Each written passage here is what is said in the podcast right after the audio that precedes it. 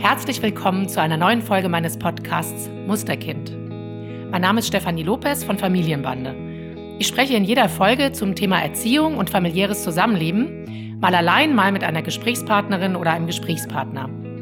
Ich spreche über Themen, die mich bewegen, als Mutter und als Elternberaterin. Es gibt auch Folgen, in denen ich Fragen beantworte, die ihr mir schicken könnt. Mir geht es darum, wie wir Abstand nehmen können vom Bild eines Musterkindes um unsere Kinder zu begleiten in ein selbstbestimmtes und glückliches Erwachsenenleben. Ich gebe keine schnellen Tipps zum Umgang mit Kindern, sondern vielmehr Leitgedanken als Kompass mit auf den Weg. Weil ich glaube, dass wir alle unsere ganz persönliche Art und Weise finden müssen, Eltern zu sein, jenseits von Mustern. Mein größtes Anliegen, dass sich die Beziehungen zwischen Eltern und Kindern verbessern, dass das Verständnis wächst für unsere Kinder, aber auch für uns selbst und dass wir so wieder mehr die Gestalterinnen unseres Familienlebens sind. Viel Spaß beim Zuhören.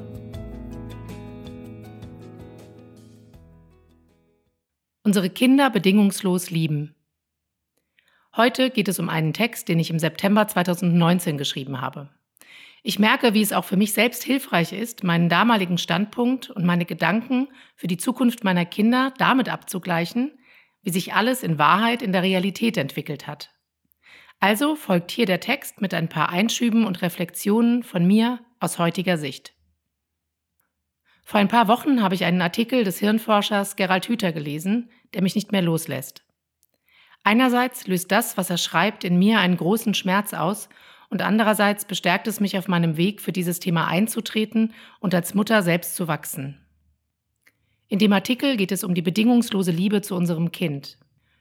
Hüther schreibt, es gibt ganz wenige Kinder auf der Welt, die das Glück hatten, um ihrer selbst willen geliebt zu werden. Und diese Kinder zeichnen sich alle dadurch aus, dass sie sich nicht anstrengen müssen in der Welt, um Bedeutsamkeit zu erlangen. Das ist eine sehr traurige Nachricht, und ich sehe all die angespannten Menschen, die im Erwachsenenalter diesen Verlust ausgleichen müssen, indem sie sich besonders anstrengen, etwas zu erreichen. Mich eingeschlossen. Viele Eltern werden jetzt vielleicht aufschreien und sagen, dass sie ihre Kinder natürlich bedingungslos lieben. Ich denke dennoch, dass es sich lohnt zu überprüfen, ob wir es auch in schwierigen Zeiten schaffen, unsere Liebe zu bewahren und diese Liebe so auszudrücken, dass sie von unserem Kind auch gefühlt wird. Also überprüfe ich mich selbst. Was für eine Mutter bin ich? Was für eine Mutter will ich sein? Schaffe ich es, meine Kinder bedingungslos zu lieben oder habe ich Erwartungen, Ansprüche, Vorstellungen, wie sie zu sein haben? Und was heißt das, bedingungslose Liebe? Ich mache mich auf die Suche. Wenn ich meine Kinder betrachte, dann gibt es natürlich Eigenschaften und Verhaltensweisen, die ich mehr mag und welche, die ich weniger mag, weil es damit in manchen Situationen für mich anstrengend wird oder ich mich eingeschränkt fühle. Bedingungslose Liebe kann nicht heißen, dass ich alles toll finden muss an meinen Kindern, dass ich keine Rückmeldung darüber gebe, wenn meine Grenzen überschritten sind. Für mich gibt es aber Indizien, wie ich auf Verhalten reagiere, das mich bei meinen Kindern herausfordert, die mir zeigen, dass es der Liebe keinen Abbruch tut. Ich stelle mir folgende zehn Fragen. Erstens. Bewerte ich das Verhalten oder die Eigenschaften meiner Kinder? Finde ich diese schlecht oder böse und meine gut oder besser? Zweitens, gibt es für mich ein richtig und ein falsch und muss ich meine Kinder zu meinem richtig hin erziehen? Oder lasse ich zu, dass auch meine Kinder mich prägen und verändern? Drittens, kann ich die Gefühle und die Wünsche meiner Kinder annehmen? Also kann ich wirklich akzeptieren, dass sie diese Gefühle empfinden und diese Bedürfnisse haben? Viertens, kann ich die Verantwortung für mich selbst übernehmen, wenn ich erkenne, dass mein Kind in manchen Punkten ganz anders ist als ich und mir das vielleicht Schmerz bereitet? Fünftens. Geht es mir gerade darum, in welchem Licht ich durch das Verhalten oder den Lebensweg meines Kindes dastehe? Oder will ich wirklich das Beste für mein Kind? Sechstens. Kann ich akzeptieren, dass mein Kind ein anderes Bild von seinem besten Selbst hat, als ich das habe? Und dass das beste Selbst meines Kindes nur seine eigene Version sein kann? Siebtens.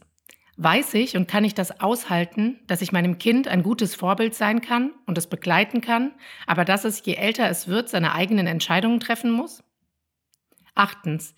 Kann ich für mich selbst sorgen in meiner Angst, dass mein Kind unglücklich wird, den falschen Weg einschlägt, ohne diese Angst auf mein Kind abzuwälzen? Neuntens. Spüre und weiß ich, dass mein Kind ein eigenständiges, gleichwürdiges Subjekt ist und ich es nicht zum Objekt meiner Vorstellungen machen kann. Zehntens, kann ich erkennen und reflektieren, welches Verhalten meines Kindes mich triggert und mich dann um mich selbst kümmern, um meinen alten Mist von meinem Kind fernzuhalten? Ich versuche es an einem konkreten Beispiel festzumachen.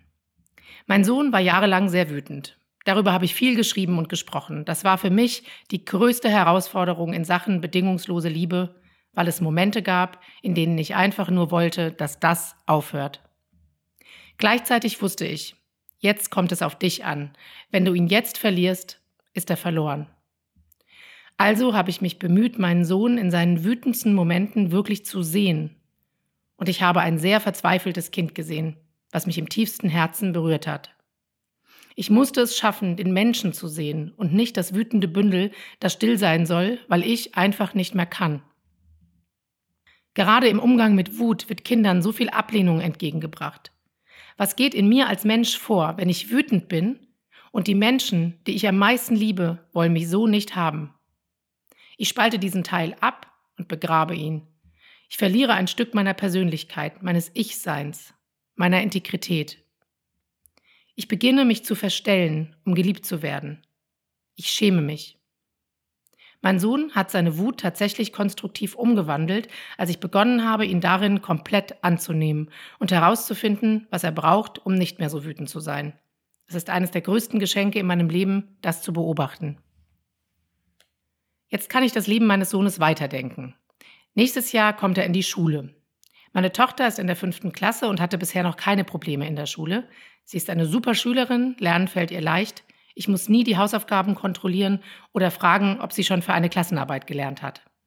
Ich kann mir nicht vorstellen, dass mein Sohn genauso ist. Finde ich das schlimm? Werde ich sie vergleichen? Vom heutigen Standpunkt aus sage ich nein, weil ich es gut verstehen kann, wenn ein Kind keine große Lust auf das schulische System hat, nicht gern still sitzt, nicht gern Sachen lernt, auf die es gerade keine Lust hat. Was ist, wenn es richtig problematisch wird? Wenn mein Sohn immer zu spät in die Schule kommt, keine Hausaufgaben macht, schlechte Noten schreibt, auffällig wird? Was, wenn er keinen Schulabschluss macht, keinen Beruf lernt? Ich habe das mal so weitergedacht, einfach als Gedankenexperiment.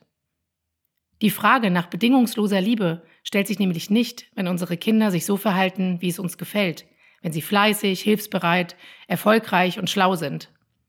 Diese Frage stellt sich genau dann, wenn Irritationen bei uns ausgelöst werden und wenn wir uns Sorgen machen, ob unsere Kinder auch ihren Weg im Leben finden, beruflich und privat. Wir meinen es ja nur gut. Die Frage ist aber, was ist denn Ihr Weg? Die guten Absichten beruhen auf unseren Vorstellungen von Glück, Erfolg und einem erfüllten Leben. Geht es uns um Selbstermächtigung oder darum, dass unsere Kinder unsere Erwartungen erfüllen? Wie wichtig ist es mir, dass mein Kind klug ist oder erfolgreich? Kann ich mich davon freimachen? Was bedeutet klug und erfolgreich überhaupt? Es gibt eine Klugheit, die sich nicht in schulischem Erfolg niederschlägt. Und Erfolg heißt für mich, ein glückliches Leben zu führen. Bin ich enttäuscht, wenn mein Kind eine schlechte Note schreibt? Mache ich Druck? Bestrafe ich es? Und belohne und lobe ich es für gute Noten und ein Verhalten, das mir gefällt? Auf diese Weise manipuliere ich mein Kind und versuche, es nach meinen Vorstellungen zu formen wie ich versuche, einen Hund auf ein bestimmtes Verhalten zu konditionieren. Das ist nicht bedingungslose Liebe. Das ist Liebe, die an Bedingungen geknüpft ist. Die Frage ist, ob es dann überhaupt Liebe ist. Wenn Kinder merken, dass unsere Liebe mit Bedingungen und Erwartungen verbunden ist, dann ist der Schmerz darüber so groß, dass er sogar noch im Gehirn von Erwachsenen nachgewiesen werden kann. Und diese Kinder werden ihr Leben damit verbringen, sich anzustrengen, um Erwartungen zu erfüllen und die Zuneigung zu bekommen, nach der sie sich sehnen. Sie bleiben außenorientiert und abhängig von der Bewertung anderer Menschen. Also, sollte es in der schulischen Laufbahn meines Sohnes holprig werden, sollte es so richtig krachen, dann werde ich die Verantwortung dafür übernehmen, wenn ich mir darüber Sorgen mache. Und dann erst werde ich zu meinem Sohn gehen. Denn was mich wirklich interessiert und was ich meinen Sohn fragen werde, ist, wie geht's dir in der Schule? Wie sind die Lehrer und Lehrerinnen? Was interessiert dich oder auch nicht von dem, was du lernen sollst? Was macht dich glücklich? Wie wichtig sind dir gute Noten? Brauchst du bei irgendwas Unterstützung? Ich kann meinem Sohn von meinen Erfahrungen berichten, wenn er sie hören will, und ihm mein Wissen weitergeben über spätere Wege und Möglichkeiten, wenn er das möchte. Und dann, ich hoffe es inständig, lasse ich los und vertraue darauf, dass mein Sohn seinen Weg finden wird, der nicht geradlinig sein muss. Abschlüsse können nachgeholt werden, Berufe gewechselt, Weichen anders gestellt. Was unmöglich nachzuholen ist, erlebt zu haben, dass ich bedingungslos geliebt wurde dass ich keiner Anerkennung und keinem Erfolg hinterherlaufen muss als Ersatz für elterliche Liebe. Und hier kommt ein Einschub aus heutiger Sicht. Mein Sohn ist jetzt in der zweiten Klasse. Und auch wenn seine Schulzeit bisher sehr durch die Corona-Pandemie geprägt ist und er viel Zeit im Homeschooling verbracht hat, kann ich eine Bilanz ziehen. Mein Sohn lernt voller Freude. Er will zu Hause manchmal mehr machen, als er soll, und ich muss ihn fast stoppen. Neulich hat er mir beim Aufwachen gesagt, Mama, ich glaube, ich bin süchtig auf Mathe. Es ist eine große Freude, seine Lernfreude zu sehen. Noten gibt es auf seiner Schule zum Glück erst ab der dritten Klasse. Ich hoffe, das trübt seine Lernfreude nicht. Und wenn es doch mal zu viel wird und er bei den Hausaufgaben weinend zusammenbricht, dann ziehe ich immer den Stecker und sage, pack alles weg, das bringt jetzt nichts. In so einem Moment kann dein Gehirn gar nichts aufnehmen. Lernfreude bleibt vor allem, wenn Lerndruck vermieden wird. Das Kind will ja selber gehen und nicht ständig von hinten geschubst werden. Was noch nicht so gut funktioniert, dass mein Sohn an seine Sachen denkt. Zu 95 Prozent geht er morgens ohne Ranzen aus dem Haus und ich rufe hinterher Ranzen, Helm, Fahrradschlüssel. Ich war davon eine Weile ziemlich genervt, weil seine Schwester da schon immer sehr organisiert war. Und dann habe ich ihn mir angeschaut und gedacht, du bist einfach verträumt und mit deinen Gedanken ganz woanders. So bist du als Mensch. Und irgendwie ist das auch eine ganz liebenswerte Eigenschaft. Und als ich ihm neulich gesagt habe, ich glaube, du brauchst eine Sekretärin, da hat er gesagt, oder ein Sekretär. Und ich dachte, wow, du vergisst fast jeden Morgen deinen Ranzen, aber du bist feministischer, als ich das bin. Vielleicht ist bei so großen gesellschaftspolitischen Gedanken auch einfach kein Raum mehr für so olle Dinge wie Ranzen und Helm. Und so ist mein Sohn in seiner Persönlichkeit als Ganzes. Wir alle haben Stärken und Schwächen. Und wir als Eltern können üben, den Fokus auf die Stärken zu lenken und Nachsicht mit den Schwächen zu haben. Dann haben die Kinder viel mehr Kapazitäten, sich in dieser Hinsicht weiterzuentwickeln, als mit Genervtsein, Schimpfen und Druck. Und was nach der Einschulung genauso eingetroffen ist, wie ich es befürchtet hatte, war, dass im Elternheft meines Sohnes seine Vergehen aufgeführt wurden. Er lenkt andere Kinder ab, er quatscht zu viel, ist unkonzentriert, kann nicht still sitzen. Er hat Murmeln aus dem Fenster geschmissen und mit Brot geworfen. Ein bisschen musste ich schmunzeln und ein bisschen war ich sauer, weil ich dachte, kommt mal klar, er ist in der ersten Klasse. Und ein bisschen was müsst ihr als Lehrer und Lehrerinnen auch steuern können. Wollt ihr mir jetzt jede Kleinigkeit berichten? Und was genau ist die Handlungsaufforderung an mich? Soll ich mit meinem Sohn reden? Wollt ihr mit mir reden? Ich habe mit meinem Sohn natürlich auch über Dinge gesprochen und gleichzeitig die Lehrerin in der Schule angesprochen, um in den Dialog zu gehen und nicht in meinem Ärger und meinem Kleffermodus zu verharren. Ich denke, dass viele Kinder mit großem Bewegungsdrang nicht dafür gemacht sind, lange still zu sitzen. Meine Freundin Dani macht mit ihren Schülern und Schülerinnen bei Bedarf kurze Flitzepausen, in denen die, die nicht mehr sitzen können, eine Runde über den Schulhof rennen. Danach geht es wieder viel besser. Das habe ich der Lehrerin meines Sohnes berichtet. Was sie mir dann erzählt hat, hat mich umgehauen. Sie meinte, sie war als Kind genauso. Und dann musste sie aus gesundheitlichen Gründen ein halbes Jahr im Gipsbett liegen. Und ihre Mutter meinte, danach lief sie rund. Das hat mich so erschüttert, dass ich plötzlich sehr viel Mitgefühl hatte für diese Frau. Ein halbes Jahr im Gipsbett liegen ist ja schlimm genug. Aber eine Mutter zu haben, die so etwas denkt und sagt, gibt mir einen Eindruck in die Kindheit dieser Frau, der mir das Herz zerreißt. Will ich also, dass mein Kind rund läuft oder will ich, dass es mit seiner Persönlichkeit in der Welt zurechtkommt? Und dann müssen sich beide Seiten bewegen, das Kind und die Welt. Ein System, das so starr ist, dass sich alle Menschen an denselben Normen ausrichten müssen, kann nicht gesund sein. Das ist das Ende des Einschubes und mein Fazit nach über einem Schuljahr meines Sohnes.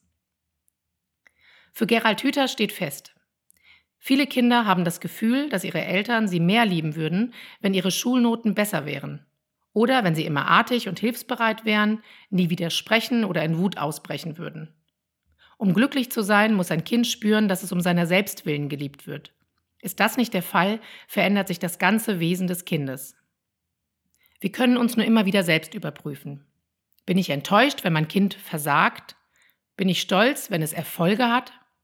Stolz und Enttäuschung sind Gefühle, bei denen es immer um uns geht und nicht um das Kind. Wir beziehen das Verhalten des Kindes auf uns und unseren Wert. Stolz ist nach Wikipedia das Gefühl einer großen Zufriedenheit mit sich selbst oder anderen, die Freude, die der Gewissheit entspringt, etwas Besonderes, Anerkennenswertes oder Zukunftsträchtiges geleistet zu haben. Hier definieren wir für das Kind, was anerkennenswert ist. Das Verhalten des Kindes wird sich daran ausrichten und nicht an dem, was es selbst für wichtig hält. Es ist vielleicht auf Dinge stolz, denen wir gar keine Bedeutung beimessen. Bedingungslose Liebe heißt, mich mitfreuen zu können am Stolz und Glück meines Kindes. Denn auf sich selbst stolz zu sein, ist etwas sehr Schönes. Und wenn mein Kind den Abfall nie rausbringt und mir nicht bei der Wäsche hilft, dann kann ich ganz enttäuscht sein von seiner Persönlichkeit. Oder ich komme heraus aus meiner Opferhaltung und mache mit liebevoller Beharrlichkeit deutlich, dass mich das sauer macht oder entmutigt und dass ich den ganzen Kram nicht alleine machen will. Dann habe ich viel zu lange zu viel Verantwortung im Haushalt übernommen oder meine Bedürfnisse noch nicht klar genug ausgedrückt und muss die Verantwortung dafür übernehmen, dass sich die Dinge ändern. Vielleicht finde ich auf dem Weg auch heraus, warum mein Kind nicht im Haushalt hilft.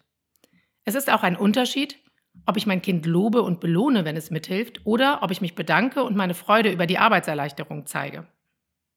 Das klingt nach Wortklauberei, was ist jetzt der Unterschied zwischen Loben und Dankbarsein und zwischen enttäuscht und sauer oder entmutigt sein? Für mich ein ganz grundlegender in meiner inneren Haltung. Dankbarkeit, Wut und Entmutigung sind meine eigenen Gefühle und haben nur mit mir zu tun. Und ich kann mich an ihnen freuen oder mich um sie kümmern und sagen, was ich brauche. Enttäuschung hat mit einer Projektion auf das Gegenüber zu tun. Und mit Lob und Belohnung versuche ich, das erwünschte Verhalten beim anderen zu verstärken.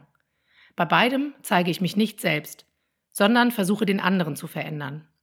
Das Kind wird sich nicht so geliebt fühlen, wie es ist, sondern nur aufgrund von bestimmten Verhaltensweisen. Wenn ein Kind sich unabhängig von seinem Verhalten geliebt fühlt, bedingungslos, dann kann es sich auch selbst lieben und annehmen, wie es ist.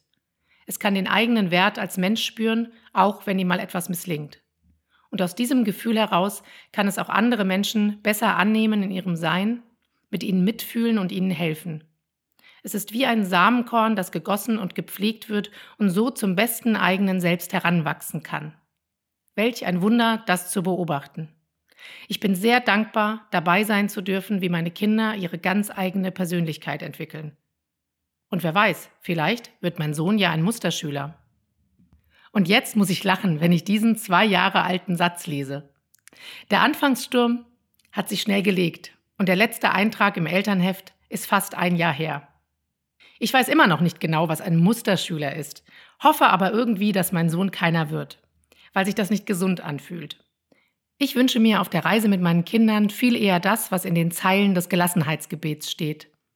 Nämlich die Gelassenheit, Dinge hinzunehmen, die ich nicht ändern kann, den Mut, Dinge zu ändern, die ich ändern kann, und die Weisheit, das eine vom anderen zu unterscheiden. Schön, dass du dabei warst. Wenn dir die Folge gefallen hat, abonniere meinen Podcast und empfehle mich gerne weiter. Du kannst mir deine Fragen zum Thema Erziehung schicken, die ich im Podcast beantworte. Am besten über Instagram, Familienbande-Berlin oder per E-Mail. Gerne kannst du in ein paar Sätzen schildern, um was es genau geht, damit ich mir ein Bild machen kann. Wenn du vertieft an Themen auch praktisch arbeiten möchtest, dann komm doch gerne in einen meiner Workshops oder zu einer Einzelsitzung. Mehr Infos dazu findest du auf meiner Website unter www.familienbande-berlin.de. Ich freue mich auf dich.